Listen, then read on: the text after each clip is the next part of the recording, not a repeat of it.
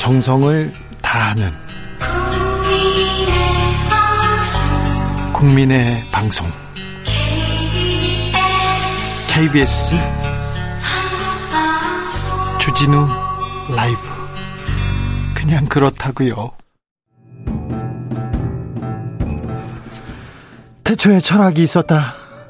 하늘과 땅 사이 쏟아지는 궁금증 세상의 모든 질문 이제 철학으로 풀어보겠습니다. 철학 어렵다고요. 일단 맛이라도 봅시다. 철학의 맛.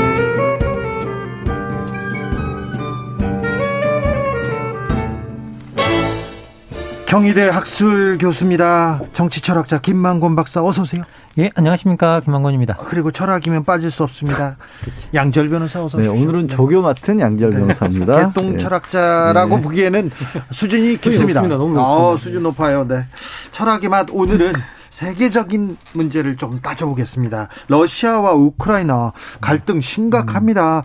어, 주변국 그래서 긴장 높아지고 있고요. 어, 이렇게 충돌이 생기면 국제 질서는 어떻게 되지? 그리고 여기에서 잃는 걸 많을 텐데 또 얻는 것은 무엇인지 역사에서 배워보겠습니다. 어려운 문제는 또 우리 김만건 박사님한테 물어봐야지. 이거 어떻게 되는 겁니까? 아이 뭐 이렇게 최근에 뭐 러시아하고 우크라이나하고 관계가 계속 안 좋아지고 있는데요. 네. 뭐 이렇게 역사적으로 돌이켜 보면 저희들이 아주 너무 뭐 아주 오래까지 걸러가 거슬러 올라갈 수 있겠지만 지금 나오는 표면적인 문제는 이게 동독과 서독이 통합되는 과정 속에서 비롯된 것 같아요. 네. 이게 동서독이 통합될 때 소위 two plus four 협정이라 그래서 이제 동서독 양국하고 영국, 미국, 프랑스, 소련이 이제 같이 협정을 맺는데요. 이 협정을 맺는 가운데서 양국이 통일이 된다고 했을 때 이제 나토가 이제 세력을 동쪽으로 계속 이제 그 확장시키지 않겠다라는 약속을 받았어요. 그때는 그랬죠. 예, 예, 소련이. 근데 약속을 받았는데 이 약속이 이제 어떻게 보면 지켜지지 않은 거죠.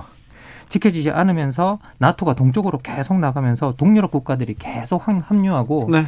그리고 지금 현재 이제 그, 그, 그, 러시아와 유럽에서 국경을 접하고 있는 국가가 여섯 개 국가인데 핀란드하고 발트 삼국 그러니까 네. 그 에스토니아, 리투아니아, 라트비아 뭐 그리고 우크라이나, 벨라루스인데요.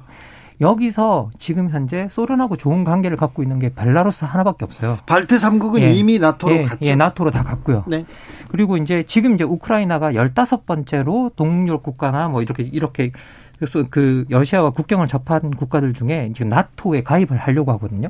그 지금 나토에 가입을 하려, 하려고 하니까 너무 국경 지대에 완충 지대가 없는 거죠. 이제 러시아 입장에서 봤을 때는. 그래서 러시아는 야 옛날에 니네들이 우리한테 약속해놓고 왜 계속 동진에 들어오느냐 그 약속을 지키란데 문제는 뭐였느냐 그 약속을 공식적인 문서로 하질 않았어요. 그냥 구두 약속이었대요. 그러니까 나토 같은 경우에는 야 그거 뭐 일종의 구두 약속이었고 그리고 이게 근본적으로는 우크라이나가 결정할 일 아니냐. 그렇죠. 우크라이나가 자주 국가인데 네. 나토에 가입하든 말든 이걸 우크라이나가 할 일이지 니네가 왜 가입을 하라 말하냐. 그러니까 이게 FM대로 우리는 가겠다라고 이야기를 하면서 지금 현재 어떻게 보면 엄청나게 그 격화되고 있는 어, 정치 현장이 격화되고 있습니다. 그러, 그래서 네. 그런지 러시아가 이제 우크라이나 침공하겠다 막 협박하고 있지 않습니까? 위협하고. 저기 이제 김한구 박사님이 정말 자세하게 실제 있었던 일을 말씀드렸고 조교로서 쉽게 풀어서 전달을 네. 드리자면 필요합니다. 북한하고 우리 사이에는 비무장지대가 있잖아요. 예. 거기 비무장지대가 아니라 독립국가가 있다고 가정을 해보시죠. 근데 그 독립국가 입장에서 요즘에 현대사회 21세기를 봤을 때 우리나라랑 친해지는 게 좋을까요? 북한이랑 친해지는 게 좋을까요? 아니, 우리나라랑 친해야죠, 당연히. 그렇죠. 우크라이나가 딱 그런 지경인 거예요. 그러면 음.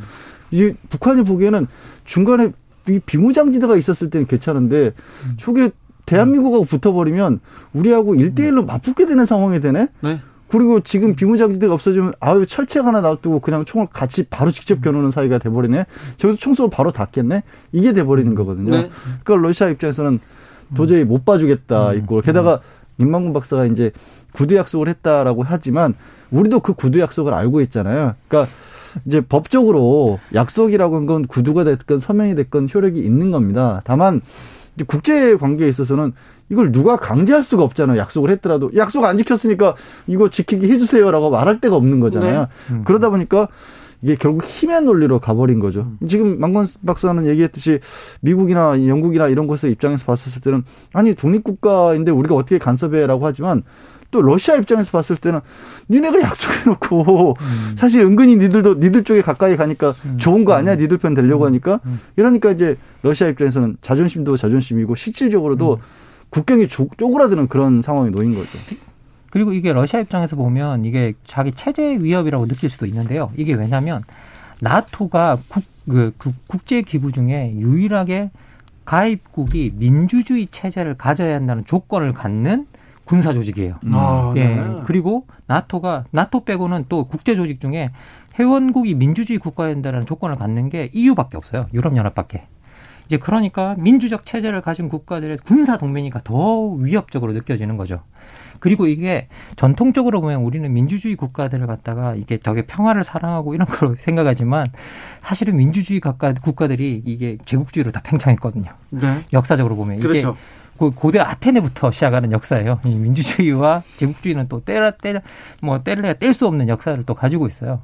그래서 기본적으로 이제 이 여기서 갖고 있는 이 민주주의 체제의 확장이라는 것에 러시아가 위협을 느낄 만한 하다라는 생각은 들어요. 위협을 느낄 만 하다고는 하지만 저는 음. 푸틴의 푸틴의 패권, 음. 러시아 제국주의 부활 이거 음. 음. 좀 염려가 됩니다. 사실 이게 음 이제 물론 민주주의도 그런 식으로 연합해서 제국주의를 했던 경험은 있죠. 지금 음. 말한 건 이제 도시국가의 연합부터 시작되는 제국주의인데 저는 아까 이제 망건 박사랑 밖에서 얘기를 하고 있었을 때 러시아의 기질이라고 하는 게 풍토적인 기질이 서구의 전통보다는 동양적 전통에 오히려 더 가깝다는 얘기를 나누고 있었거든요. 예, 예, 예. 상당히 그런 쪽에 가깝고 네. 동양의 제국주의는 뭐냐면 다른 거 복잡하게 어려울 생각 없이 조선조차도 중국 입장에서 보면 이게 그냥 부속국이었었습니다. 사실은 그냥 성으로 인정을 했던 거죠. 예. 중국이 가지고 있었던 중화 사상이라는 게 제국주의의 대표적인 사상이거든요. 그러니까 황제 중국의 황제를 중심으로 해서 중국이 있고 그 뒤에는 전부 다 오랑캐였고 하지만 그것들을 다 중국의 사상에 복속시키려 했던 게 커다란 제국주의의 일원이었는데 제가 봤을 때 푸틴이 지금 추구하는 바는 힘을 중심으로 해서 러시아로서 다시 과거의 소비에트의 영광을 찾고 싶은 노력으로 그렇죠. 보여요. 네. 그러니까 단순하게 나토에 의한 또는 미국이나 영국에 의한 서구 문명의 어떻게 보면 위협이 아니라 나도 뻗어나고 싶어 하던 것 같다는 거죠. 아니, 예. 불과 얼마 전에 2014년이었나요? 음. 크림반도 맞습니다. 강제로 무력으로 예. 합병했지 않습니까? 예, 뭐 그때 뭐 크림반도 합병했었는데요. 당시에 우크라이나에서 그 또 정세를 좀 봐야 됐는데 그 당시에 이제 대통령이 친러 정부를 만들었을 때 친서방을 지지하는 세력들이 여기에 반대해서 이제 그 시위를 벌였고요. 예. 이제 그 과정 속에서 이제 어떻게 보면 정권이 또 교체되는 일이 일어났어요. 그런데 그 반대편에서 또 우크라이나 크림반도 지역은 이제 우크라이나 크림반도 지역은 러시아인들이 많이 살고 그 여기 많이 사는 지역에서는 또 친서방 정책이 그, 그 정부가 사는 거에 또 반대를 했어요. 네, 거긴 친러 예, 정부 예. 네, 원하죠. 그러면서 서로 충돌이 일어나는 가운데 정말 눈 깜빡할 사이에 정말 2, 3주 사이에 그 크림반도를 병합시켜 버렸거든요. 네. 러시아가 번개처럼 움직이면서 그런데 여기에는 여러 가지 이유가 있을 수 있는데 첫 번째 러시아 같은 경우는 이게 지정학적으로 뭐라고 우리가 이야기를 하냐면 많은 사람들이 러시아를 차르가 지배하든 공산당이 지배하든 패거리 자본주의가 득세하든 러시아에겐 부동항이었고 유럽 대평원엔 자영 반격이 없다는 사실은 변하지 않는다라고 음. 그러면서 유럽에서는 사실 러시아를 내륙국으로 분류를 하거든요. 예. 그럼 이 내륙국으로 분류했을 때 자기들이 뭔가 어디로 뻗어 나가려고 하면 이제 부동항이 반드시 존재해야 돼요. 네. 그런데 이 크림 반도에 부동항이 존재해요. 예. 그리고 이제 옛날에 흑해 함대가 있었고요. 예. 그리고 러시아 입장에서 보면 이게 옛날에 이 크림 지역은 이 후르시초프라고 하는 우크라이나 출신의 공산당 서기장이 그냥 뭐라고 해야 될까요? 원래 러시아 영토를 우크라이나에 영 넘겨준 거였거든요. 그래서 여기를 물려받아서 여기에 소위 말해서 부동항을 확보해서 바깥으로 나가려고 한다는 점에서 아까 말했던 그 제국주의적 욕망은 여기 분명히 있고요. 그리고 이게 소련의 우리는 지금 고르바초프 이런 사람들 되게 뭐 서방에서는 뭐 좋은 여기 영웅으로 이야기하지만 이게 이제 러시아에서는 지금 가장 중요한 역적 배신자죠. 이죠 배신자죠. 예, 예. 러시아의 배신자. 예. 실제 이 크림 반도가 통합됐을 때 이 푸틴의 지지율이 88%까지 치솟았거든요. 그러니까요. 예. 이게 전쟁을 일으키거나 이래 무력 충돌을 일으키면 또 내부는 결속하고 음. 지지율은 또 올라가고. 그리고 한 가지 이제 우리처럼 사실 이제 대한민국이라는 지형의 역사는 굉장히 독특한 음. 곳이거든요. 왜냐하면 좁긴 하지만 우리는 지형적으로 딱 독립된 국가가 될 수밖에 없는 조건을 갖췄어요. 사실은 반도이기 때문에. 음. 근데 대부분의 세계 지도를 보면 사실상 특히 유럽 같은 것들은 인위적으로 나누는 것이 자연적으로 나눠진 것이 아니에요. 선을 긋는다는 것 자체가 어색한 것들도 많고 음. 그것 때문에 사실은 그 서구식 사고방식으로 자기들끼리 애초부터 힘으로 국경을 밀고 당기고 하면서 나눠놨던 그 선긋기 역사가 남아있기 때문에 아프리카가 지금 이 꼴이 난 음, 그런 상황도 그렇죠. 있거든요. 예. 그걸 되돌리려 하는 거죠. 원래 어차피 내륙이 없고 다 이어지는데 이걸 왜 우리가 선을 그어서 저기는 음. 쟤네 나라라고 해줘야 돼? 음, 라는 게 힘이 세지면서 나오는 자연스러운 제국주의 논리로 이어진 거죠. 아, 이 제국주의가 부활하나요? 아, 전쟁은 안 되는데 3116님께서 절대 전쟁 안 일어납니다. 전방위 군대 전진 배치하는 음. 것은요. 일촉 즉발이 아니고 위협이고 시위입니다. 음. 전쟁은 기습적으로 부지부식간에 하는 것이죠. 얘기했는데 1719 진짜 전쟁이 일어날 확률은 어느 정도 되나요? 가뜩이나 주식시장, 금융시장도 좋지 않은데 음. 걱정입니다. 전 세계가 지금 걱정하고 있습니다. 음. 뭐 이렇게 근본적으로 저는 이게 전쟁이 크게 일어날 확률은 없을 것 같은데요. 예, 서방의 입장에서 보나 뭐 이렇게 해서 특히 러시아 입장에서 보면 원래 러시아가 막 그 구소련이 망한 이유가 서방 세계랑 무기 경쟁하다가 망한 케이스거든요. 그래서 사실 고르바초프가 내놓았던 정책 중에 new thinking이라는 중요한 정책이 있었는데 그게 서방이랑 무기 경쟁을 중지하는 정책이었어요. 네.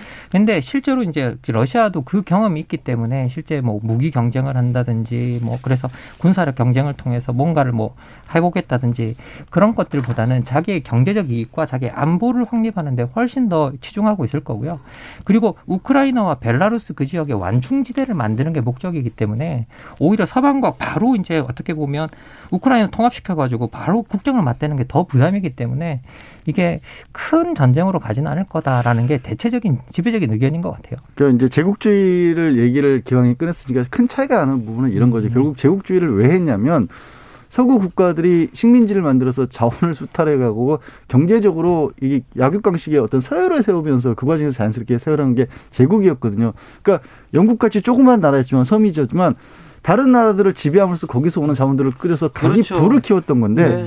지금의 상황은 이제 망건 쌤의 얘기는 뭐냐면 그런 식으로 얻어낼 수 있는 이익이라는 게 없다라는 거죠. 음. 그리고 다만 이제 전쟁을 좀 주저하게 되는 이유 중에 하나가 유럽에서도 프랑스나 독일 같은 데는 우크라이나를 통해서 러시아에서 석유 가스 바로 가져가는 게 굉장히 좋거든요. 어, 가스관 지금 오고 그러니까 있거든요. 충돌을 일으키는 것 자체가 음. 나토에 소속국의 가장 힘센 국가들 입장에서 좋은 건 아니에요. 네. 그래서 저도 전쟁 가능성이 높다는 건 별로 가능성이 높지 않은데 오히려 이게 이 논란이 불거진 우크라이나 이거 때문에 이제 북한 이 저는 좀 자극을 받을 것 같아서 그게 걱정이에요. 아, 저그 얘기로 좀 넘어가 보겠습니다. 음, 음. 그 성무님이 가기 전에 잠깐 그 성무님 우리 민족도 제국주의 한번 해봤으면 좋겠어요.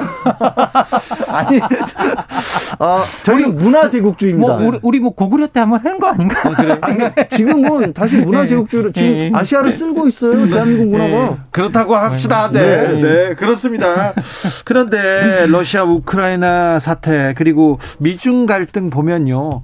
힘 대힘 강대강의 논리가 다시 강화됩니다. 음. 신냉전 체제로 접어드는 거 아니냐 이런 음. 우려 나옵니다. 뭐 지금 많은 분들이 신냉전 체제로 가지 않을까라고 우려하고 계신데요. 네. 뭐 약간 그런 부분도 있는 것 같긴 해요. 특히 이제 러시아뿐만 아니라 미국이 중국을 견제하는 정책에 나서고 있고 그리고 그런 정책들이 지금 현재 어, 대만 중국 갈등에도 엄청나게 작동을 하고 있는데요. 사실 대만 중국이 서로 갈등을 하게 되면 어떤 일이 일어나느냐라고 하면 근본적으로 중국과 대만이 관계가 나빠지고 미국이 대만을 감싸게 되면 중국은 북한을 감싸게 되는 역효과가 나옵니다. 네. 그래서 이게 자연스럽게 우리 관계도 영향을 미치게 돼요. 예, 네, 예. 그래서 지금 현재 그런 이런 것들이 신냉전으로 확장되지 않도록 정말 잘 통제해야 될 부분이 있는 것 같은데 문제는 거기서 결정적인 역할을 하는 플레이어가 사실은 미국이고 그리고 나토의 뒤에서도 가장 중요한 역할을 하는 게 사실은 미국이고 그래서 지금 미국이 어떤 역할을 하느냐가 되게 중요한데 미국이 지금 현재 러시아에 별로 호의적이지 않고 그리고 미국이 중국에도 별로 호의적이지 않기 때문에 신냉전으로 갈 가능성이 좀 높다라는 생각은 좀 듭니다. 근데 이제 네. 냉전의 의미는 어찌됐든 서로가 진짜 굳어진 상황이긴 하지만 뭔가 무력 충돌이 직접적으로 일어나는 건 아니었잖아요. 음. 음, 음. 항상 일촉즉발의 즉발의 위기 상태에서 근데 그거를 이끌어 나갈 수 있었던 거는 결국 저는 경제적인 부분이 굉장히 제일 크다라고 보거든요. 아까 제국주의가 더 이상 팽창하지 않을 수 있는 원인으로도 더 이상은 그런 식으로 해서 얻어갈 수 있는 이득이라는 게 없기 때문에 지금은 이미 저는 그런 어떤 충돌을 통해서 국가에서 이익을 볼 수 있는 사람들도 별로 없다라고 봐요. 그러니까 극단적인 얘기로 어, 저, 한국 전쟁 때문에 일본은 다시 살아났다는 얘기를 하지 않습니까? 네. 전쟁을 일으켜서. 미국의 세계 중심으로 지금처럼 자리 잡게 된 것도 2차 대전 때 그 참전하기 싫다는 미국 억지로 끌어다가 유럽이 끌어나는데 그 덕분에 미국 사람만 살아나가지고 지금까지도 미국이 큰 소리 치고 있는 거거든요. 네. 근데 지금의 구조는 그런 식으로 생긴 어디의 갈등으로 해서 물론 국지전에서는 그럴 가능성이 있지만 전면적으로 그렇게 충돌을 일으켜서는 서로 망하는 거지 서로 좋은 일은 없다고 아, 봐요. 그래서 아, 냉전은 네. 가능하지만 네. 냉랭하게 그리고 음. 일부 충돌은 있을 수 있지만 크게 뭔가 문제가 날 가능성은 저는 어, 지금은 많이 줄어들었다고 봐요. 절대 무력은 음. 답이 아닙니다. 예, 무력이 지금 답이 아닌 게 사실 우리 상황을 들어서 하나 예를 좀 들어드리면요. 이 트럼프가 대통령이 당선, 당선되고 난 다음에 북한에 대해서 엄청 호전적인 발언을 할 처음에 그랬죠. 예. 네.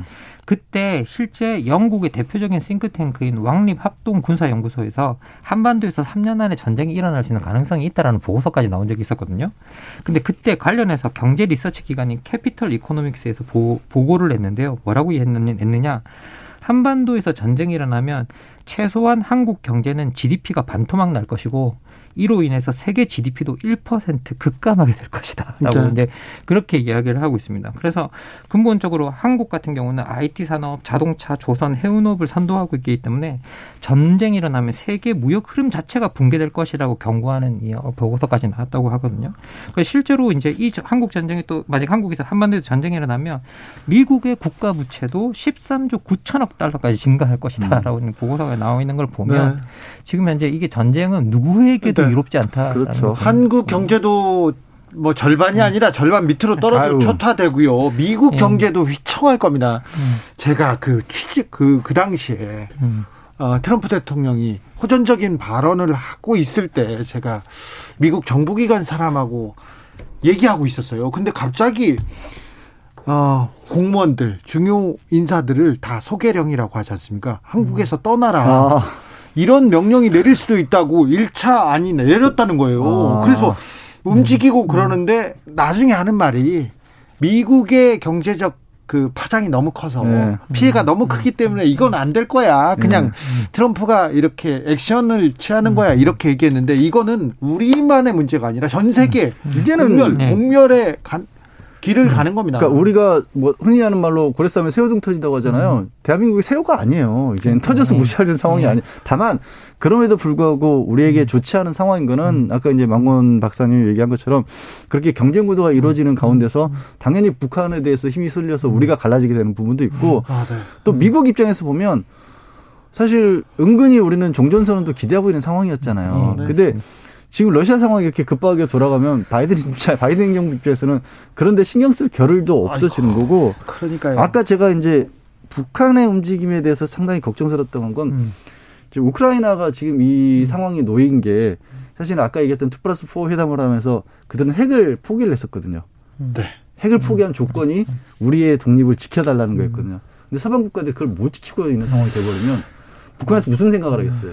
8823님께서 주 기자님 우리가 지금껏 배운 지식이나 사고 관념의 배경이 미국을 위시기로 한 미국식 제국주의의 다른 이름인 미국식 민주주의는 무조건 선이고 옳다는 관념에 사로잡혀 있는 건 아닌가요? 러시아 입장에서 전쟁은 악이고 미국의 전쟁은 선인가요? 네. 음, 음. 뭐 이거 곱씹어 보고 이렇게 생각해 봐야 될 부분도 있습니다. 예, 실제로 제가 하나 소개해 드리고 싶은 건 뭐냐면요.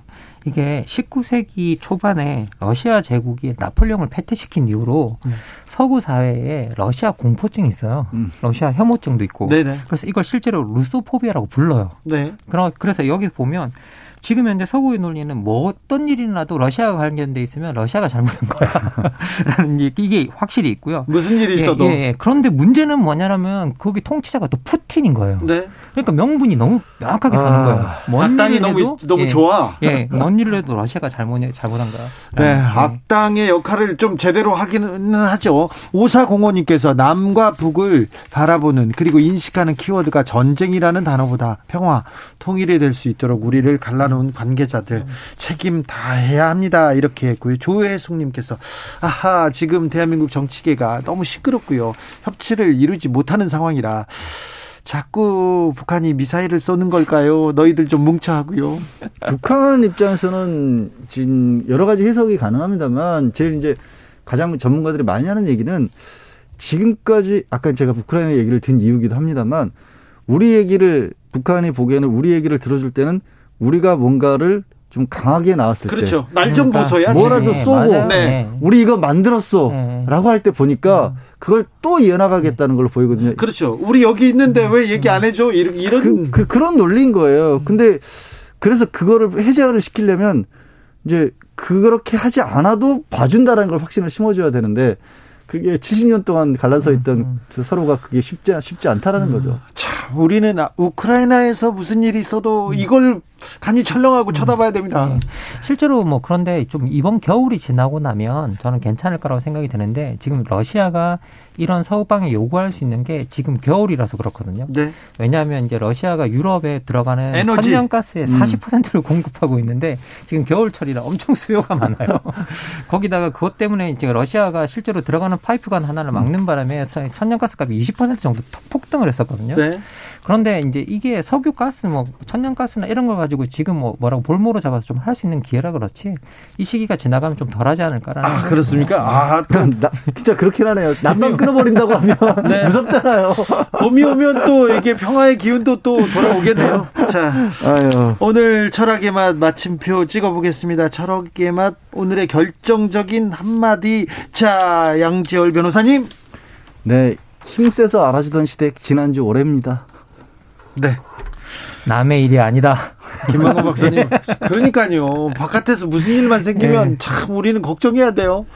네, 늘뭐 네. 이런 이야기 들으면 늘 저도 철렁철렁합니다. 다 연결이 돼 있으니까요. 네. 네. 그러니까 그런 아까 제가 말씀드린 것처럼 과거처럼 어디서 일어나서 음, 음. 어디는 이익을 얻고 이런 구조가 음, 아니라서 음. 저는 그래서 오히려 좀 더 안심, 안심이라기보다 더 믿는 음. 거예요. 그렇죠. 탈이 나지 않으리라고. 세계가 이렇게 네. 붙어 있어요. 이제 네, 지금은 뭐 네. 실시간이니까. 네. 그렇죠. 다른 나라가 코로나가 잡히고 코로나 방역을 잘하는 것이 우리한테 도움이 돼요. 오, 그렇죠. 네. 그런 교훈이 가장 큰 교훈이라는 거 아니에요. 코로나19의 교훈에. 네, 알겠습니다. 오늘도 감사했습니다. 김만곤 박사님, 양지열 변호사님 감사합니다. 네, 고맙습니다. 감사합니다. 오늘도 수고하고 지친 자들이여 여기로 오라. 이곳은 주기자의 시사 맛집 주토피아 주진우 라이브.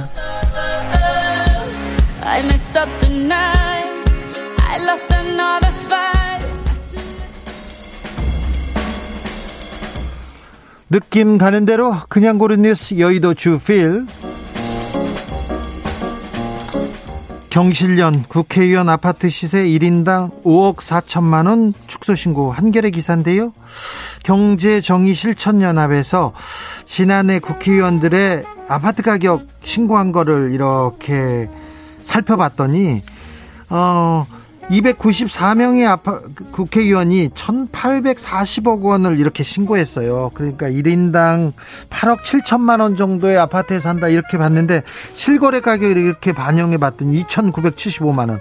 1인당 14억이 넘는 아파트를 소유하고 있는 것으로 이렇게 조사됐습니다. 이거 왜 그러냐면요. 공직자 재산 등록할 때 재산 등록할 때 공시지가 또는 실거래 금액 중에 아, 둘 중에 하나 등록하라고 했는데 공시지가를 이렇게 신고해서 이렇게 많이 줄였다고 합니다. 시세의 62% 수준만 이렇게 신고했다는데 이 재산 등록 제도가 좀 잘못된 것 같아요. 그래서 박덕흠 의원은 가지고 있는 아파트 재산 신고액이 81억 8천만 원이라고 신고했어요. 81억 8천만 원이라고 신고했는데 실거래 가격을 봤더니 132억 8천만 원. 132억 8천만 원어치 아파트를 가지고 있습니다. 한 분께서. 그래서 그런가요? 부자들만을 대변하는 건 아니시겠죠, 국회의원들께서. 국회의원들께서 이렇게 부자여서 부자들을 위한 정책만 내는 거는 아니죠. 음, 맞지요? 믿고 싶습니다.